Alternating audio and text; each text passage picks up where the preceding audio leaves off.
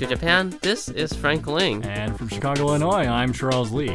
And this is the Grok Science Show. That's right, it's a weekly look at the world of science, technology, and their effects on our daily lives. Coming up on today's program, Dr. Len Fisher will join us to discuss game theory.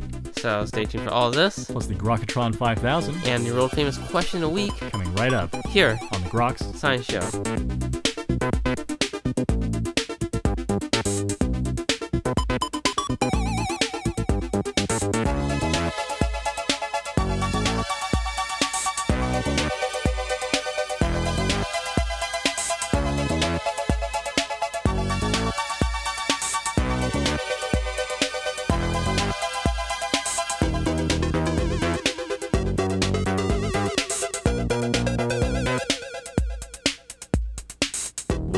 To the Groks Science Show. Well, we are all constantly faced with decisions about the best course of action to take when dealing with a group or with certain circumstances. But sometimes our individual decisions may lead to a mutually worse outcome. Well, how can we avoid such situations and how can game theory help? Well, joining us today to discuss this issue is Dr. Len Fisher. Dr. Fisher is a visiting research fellow in the physics department at the University of Bristol author of numerous books, including Weighing the Soul and How to Dunk a Donut. He was also a recipient of a 1999 Ig Nobel Prize for calculating the optimal method of dunking a donut. His newest release, Rock, Paper, Scissors Game Theory in Everyday Life, discusses the topic of game theory for a general audience. Uh, Dr. Fisher, thank you very much for joining us today on the Grok Science Show. Oh, very nice to talk with you. Uh, well, it's certainly our pleasure, and I think this is a really very fascinating book, uh, Rock, Paper, Scissors. Uh, but I'm curious uh, if maybe you could explain just generally what is game theory. Well, game theory is about the strategies that we use when we try to do the best for ourselves in social situations. But as you very, I mean, I, you, you should be doing this interview. I should be asking the questions. You should answer them because that was a wonderful summary right at the beginning, you know. and it, it, it, it is about optimum strategies for individuals, but especially about the traps that we walk into when we try to use those strategies. So even if the best thing for us would be to cooperate, as you said, um, there's always the temptation for one or the other to cheat, to try to do better on that, and they and they will do better if they cheat until the other side starts to cheat as well. Then they both go down the plug hole.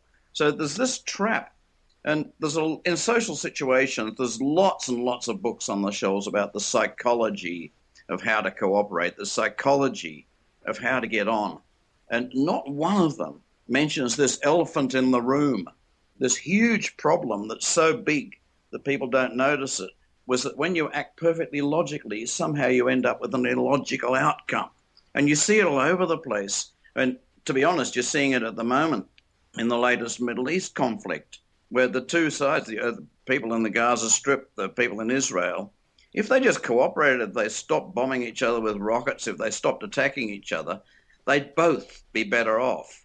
But each one seems to think it can do better by attacking. And that's on a huge international scale. But then you can come right down to individual scales, to how we get on in families, to how, how we get on in our neighborhoods. And it's all the same problem. This huge elephant in the room that you try to do the best for yourself, but the moment you try to do better, you end up doing worse and really the problem is is that uh, individuals or uh, groups of individuals are usually pursuing their own interests but not really thinking about the mutual outcome of their behavior. Well even when you think about it it doesn't matter. That, that, that's why it, it, it is a philosophical paradox. And the science of this was very well worked out by john nash you know from a beautiful mind in the 1950s but beating the paradox is very very difficult to achieve. Because what you've got to do is you've got to promise to cooperate. The other person's got to promise to cooperate. But that promise has to come in such a form that you know that they're not going to break it. And there's all sorts of ways of doing that. And most of the book is about techniques for how to overcome this, this terrible problem and to find ways to maintain cooperation once you've got it. The sorts of promises you have to make, uh, where you really have to make a commitment which is credible. In other words, the other person has to be able to see that your commitment is totally credible. There, there was an awful example of that actually when Cortez um, attacked the Aztecs, where he made his commitment to attacking credible by sinking his boats behind him so he couldn't go back. And burning your boats behind you, making it obvious that you have to keep cooperating or both of you are going to go down the drain is one of the nice ways. It used to be marriage used to be a nice way of burning your boats behind you. It's not any longer, unfortunately, but it was a very good way of showing credible commitment. Uh, well, I mean that is that is a big issue, and I, you devote a chapter in your book to that. Is really how do you establish trust among parties, uh, and is there really a, a, good way besides burning your boats, as it were? oh, there's, there's, there's a number of ways one one of the ways uh, which works in a lot of situations is to bring a third party into the equation, someone whom you both trust. I mean, you do that, for example, when you post a bond when you're renting a place or whatever, you post a bond with a trusted third party, and you can trust the person not to run off with the bond and just leave you both flat. But also, each of you can trust that uh, the bond won't be returned unless the place is kept in good order. So there's there's a fairly simple way. You can rely on authority, but that's not a very good way at all. Because what, ha- what often happens is the authority, and it doesn't matter whether it's a military president, whether it's just a parent, the authority becomes part of the problem rather than the key to its solution. So a lot of people say, look, if someone was just there to tell these people what to do. Um, so do you see the United Nations doing a really good job of authority when it comes to stopping people from fighting? All no. the same problem. You can't rely on that. You have to have some other way of showing credible commitment. Hmm. It is. It is true. Uh, so in your book, actually, you, you talk about many of the common dilemmas that exist, the seven deadly dilemmas, as you put it. Yeah, that's that. That's right. It took me some digging, I must say. I was, I, I was really hoping that one of the professional game theorists who write all these books for how to, how to beat the brains out of your business opponents or how to win in military conflicts. I was hoping that one of these guys might turn around and actually write a book on how to use game theory to work out how to cooperate. And I only sat down to write this when none of these heavyweights actually did. And so I sat down and went through all of the strategies that they were suggesting. And it seemed to me that they were all in response to one of seven possible problems. I mean, one of the deadly dilemmas um, is the free rider problem. You know, when um, you know, we all pay as a community to do something like clean up the streets or whatever, but any individual might think, well, you know, I'll just chuck my papers out. I don't have to bother. But if we all did it, we'd be back in this same problem. So that, that, that's that's one of the dilemmas: the free rider, people who take advantage to have a ride on social security, whatever, whatever. And you, it turns out you've got to allow a certain amount of slack. You can't have perfection. Otherwise, you'd end up in uh, basically one of these authority states where you're just told what to do and you don't dare disobey. So you've got to allow for a bit of flexibility, but not too much. And the key to that is not too much. I see. And one that's very common in international affairs is a brinkmanship problem. Indeed, the, the brinkmanship where each side dares the other to go a little a little further, and somehow finds itself in a position that each one is daring the other, and so suddenly you're on the cliff edge, and uh, with with no way back. But that that happened uh, in the Cuba crisis, you might remember, with between Khrushchev and Kennedy. Each side was pushing the other further, but the way they got out of it, I mean, I think fear was largely a factor, but the way that they got out of it is they found a way to negotiate so that they could both step, step back simultaneously. And that's, that's the key in a lot of these situations. I'm not saying that they're all resolvable. Uh, it would be silly to say that game theory could solve everything. What it does is it let us, lets us see what the underlying problems are. And then, okay, here's the possible way to approach a solution. So in this particular case, and it's not working in the Middle East at the moment, but the negotiation to get both sides to step back rather than having this escalation. Each side takes a step further. But you, you, you can have escalation and cooperation as well. You know, you scratch my back, I'll scratch yours. So getting that sort of escalation rather than you hit me and I'll hit you harder is one of the keys to overcoming, especially the brinkmanship problem. Hmm in the fog of war, McNamara had made the suggestion that everyone was acting, in a sense, rationally, but they were sort of driven to the circumstances just by emotions. Well, oh, yeah, yeah, emotion is certainly one of the factors, but I don't believe it's the major factor. I think very often it is this terrible trap. Uh, it's known sometimes as the prisoner's dilemma, which people will have heard of, or sometimes as the tragedy of the commons. But it's always the trap that you can argue to yourself no matter what the other person does, I'm always better off by not cooperating. And it works until the other person starts to think the same way. Uh, so I, am not sure that the emotional thing is that important. I think that I think the logic is important, and that quite often people use the emotional bit to say get the population behind them. Just you know, to, to explain when you've just killed off a few thousand Americans in war that you know we really had no choice but to go to war. I mean, of course you had a choice, mm-hmm. but uh, so I think the emotion is used to drag people along with your logic, which is um, half false logic, half true logic. You, you talked uh, in an essay about uh, sort of the recent uh, crisis with Bernie uh, Madoff and how others were perhaps complicit in his in his actions. Yeah, indeed. My my, my argument there was that okay, Bernie Madoff is almost certainly a cheat from all the evidence that we've seen. He ran a thing called a Ponzi scheme, which is not quite the same as a pyramid scheme. But it's basically that you use the capital from later investors to repay what looks like interest and dividends to earlier investors. And you can see it's got to collapse eventually.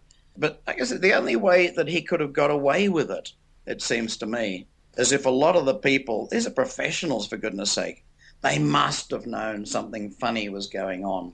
And my argument is that they knew that something funny was going on, but they didn't realize what the something funny was. They thought it was for their benefit. They may have thought that he was, say, um, you doing insider trading to pay these high dividends that he was offering, something like that. But the fact that they thought that meant that they kept on investing with him, not realizing that what he was doing was he wasn't cheating others on their behalf. He was cheating them, but they wouldn't have fall for it, fallen for it if they hadn't been cast in the same mold. that's that's my basic argument. I think a lot of people seem to have accepted the argument too. I might say. I think there's a lot of truth in that argument, actually. So I, I mean, I'm curious. I mean, there are certainly a, a number of these dilemmas that you talk about, but given the fact that each person's individual actions are to maximize their own benefits, how can you get beyond that and see what's best for the group? Well, I, I, I don't think it's a matter of getting beyond it. I think it, it's a matter of getting halfway. Mm. If you can often see to yourself that, okay, I can do best here by cooperating, so long as everybody else cooperates. But it's when you get the suspiciousness that maybe they won't cooperate, therefore I shouldn't cooperate either. That's one of the times when it starts to fall apart. So I, I do a fair bit of driving or being driven in places like India and it's very different driving there from driving in the States. Because in the States, everybody cooperates. They're used to it. They know they're going to get into terrible trouble if they drive on the wrong side of the road. In India, they don't care. They don't take any notice of road signs. They just do what they want to do. And there's a huge death rate as a result because everyone thinks they can do better by cheating on the cooperation. In the States, one of the things that holds it together is just a social, a very simple social thing. Like you, you talked about emotion. Well, just the emotion of feeling bad about yourself if you didn't cooperate with the group. That's a very powerful emotion, and maybe we could make more of that, do you think? Oh, we certainly could try. so I should be interviewing you. Curious. So these are sort of uh, much more grand kind of ideas as far as game theory, but uh, the title of the book, of course, is how game theory applies to everyday life. Uh, what sort of situations uh, does game theory apply in everyday life? Oh, a huge number. Well, once you catch on to the basics, you start to see it absolutely everywhere.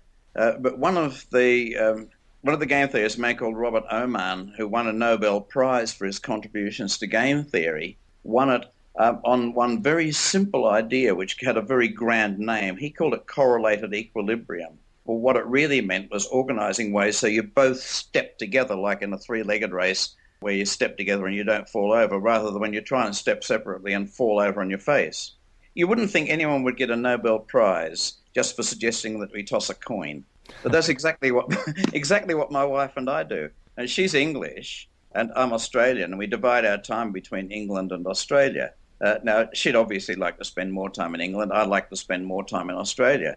But we tried all sorts of ways of resolving this by compromise. You know, I'd come out to Australia early, she'd stay in England a bit longer, but then we liked to be together. And then we came across this correlated equilibrium thing, and it was just so simple in our case. You simply toss a coin. If it comes down heads, I spend more of the year in England that year. Comes down tails, she spends more time in Australia that year. And the thing, it sounds so babyish, but in fact, Aumann proved that in all sorts of advanced situations, it is the very fairest way to resolve the situation. So there's a simple thing of game theory in every. I mean, if you called living between two countries everyday life, but there's a very simple thing, and you can apply that coin tossing to a lot of different decisions. Where where if you try to go into a complicated, complex compromise, um, you, you end up neither of you being satisfied because once you've accepted the principle, you're away. Very simple. And isn't such a solution also relevant even to the title uh, game of the book, Rock, Paper, Scissors? rock, rock, rock, paper, scissors has a lot of lessons. I mean, the basic game is just between two players. And the best that you can do there, by, I mean, if you, if you can read somebody else's mind, you can always win. I, I don't know whether you came across the great auction story between um, oh, Christie's and what's the other big, big auction house? Uh, Sotheby's? Sotheby's, Christie's and Sotheby's, where a, a Japanese entrepreneur wanted them to sell off his collection of pa- uh, paintings, you know, worth many millions. But he said, between Christie's and Sotheby's, you have to decide which one of you is going to get the deal. I suggest that you play rock, paper, scissors. and so one of them thought, well, this is random, so we may as well just play rock. And the other one, the CEO went home and asked his twin daughters, 12 year old daughters, what would they do? And they said, uh, well, we, we, we'd play paper because everybody plays rock. and so, and, and they did, and they won. so, but when you, people don't think about it, but, but in nature, you, you get to play rock, paper, scissors between more than two, say between more than two species. And this is called the balance of nature. What happens is, say you've got one species that's got a better strategy than another. Eventually, the first species is going to wipe out the second one completely, just displace it. But now, say you've got three species. We'll call them A, B, and C since this is a science show. And let's say A can beat B, and B can do better than C, but C can do better than A. Then you've got a balance. Hmm. And if you just, through our actions, say, wipe out one of those species and just leave the other two, you no longer have the balance. And even though you've wiped out one, you've effectively wiped out two because the second one's going to get knocked out as well, leaving only one. And that balance, that, that you can have multi-species balance that way. That whole balance of nature is based on rock, paper, scissors played between more than two um, species, more than two people, more than two entities. Uh, and it is fascinating, really, in a way that uh, game theory has so many applications into biology and even physics, as you mentioned in your book. Yeah, oh, yeah, yeah, yes, indeed. It's just it's, it's there everywhere. Once, once I, I, just wanted people to catch on to it. As, as I said uh, earlier, it's the elephant in the room. People think psychology. They should be thinking what's going on underneath that doesn't involve psychology. And it's this huge thing, so huge that people don't notice it. All I'm trying to do is to say, look, there it is. Have a look. There it is. Now you think about it. Now you get on and think in your own life, in international situations. You can. This is where the problems are really coming from. Let's have a look and see what we can do about those, rather than just relying on psychology. Running slightly out of time, but uh, maybe if you have just some sort of final words on game theory and its uh, its relevance in everyday life. Catching on to why cooperation collapses is the province of game theory. Catching on to what we can do about it is also the province of game theory. I don't like these words, game theory. It's not a game, and it's not just a theory. It's the practical realization of what's going on under the surface. My aim is to help people to catch on to it so they can do something about it. Well, I certainly hope people will catch on to it, and I certainly hope they'll take a look at your new book, which again is Rock, Paper, Scissors Game Theory in Everyday Life. Uh, Dr. Fisher, I do want to thank you very much for joining us today on the Grok Science Show. Oh, it's been a great pleasure to talk with you, and uh, as I say, I should have been interviewing you. and you were just listening to Dr. Len Fisher discussing game theory. This is the Groks Science Show. Well, coming up in just a few minutes, it's the Grokatron 5000 and the world famous question of the week. So stay tuned. the games people play now, every night and every day now, never meaning what they say now, never saying what they mean. While they while away the hours in their ivory towers, till they're covered up with flowers in the back of a black limousine. Whoa,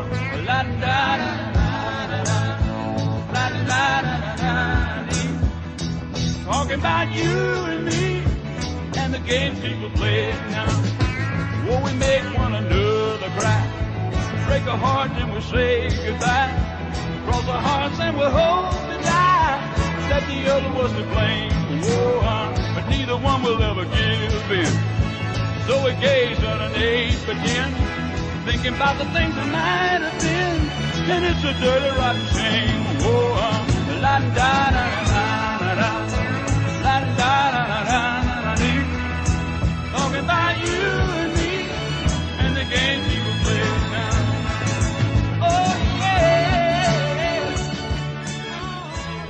we're back and ready to play the game, the Grokatron 5000. It is our supercomputer, formerly known as Deep Blue. And today, the Grokatron 5000 has chosen the topic rock, paper, or scissors. So, for the following five people, the Grokatron 5000 would like to know if you think they would choose rock, paper, or scissors, and maybe a little reason why. Dr. Fisher, ready to play the game? I'm away.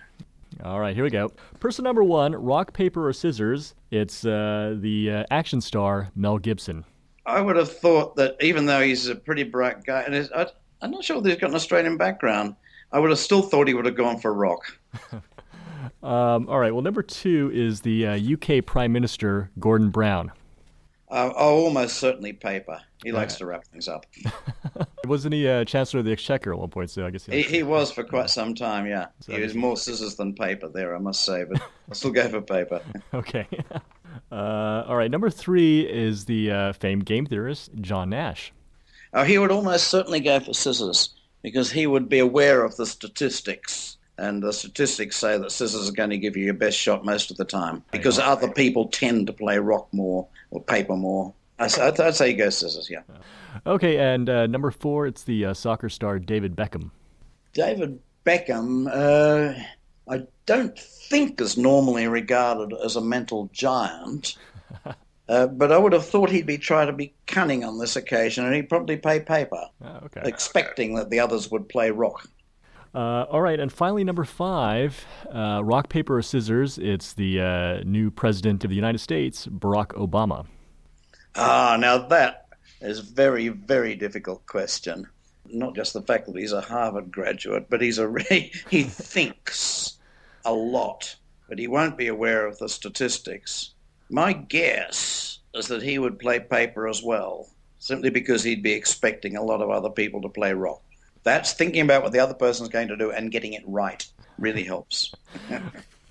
Dr. Fisher, uh, I do want to thank you uh, very much for uh, sticking up, pl- around playing our game, the Grokatron 5000. And of course, talking about your book, Rock, Paper, Scissors Game Theory in Everyday Life. Thank you again for your time. You're very, very welcome. And that's all for this week's edition of the Grok Science Show. Make sure you tune in next week for more from the world of science and technology. If you'd like to contact us here at Groks, you can email us at groks at hotmail.com. For the Grok Science Show, I'm Frank Ling. And I'm Charles Lee. Make sure you also see us on the web at www.groks.net. Have a great afternoon and keep on grokking.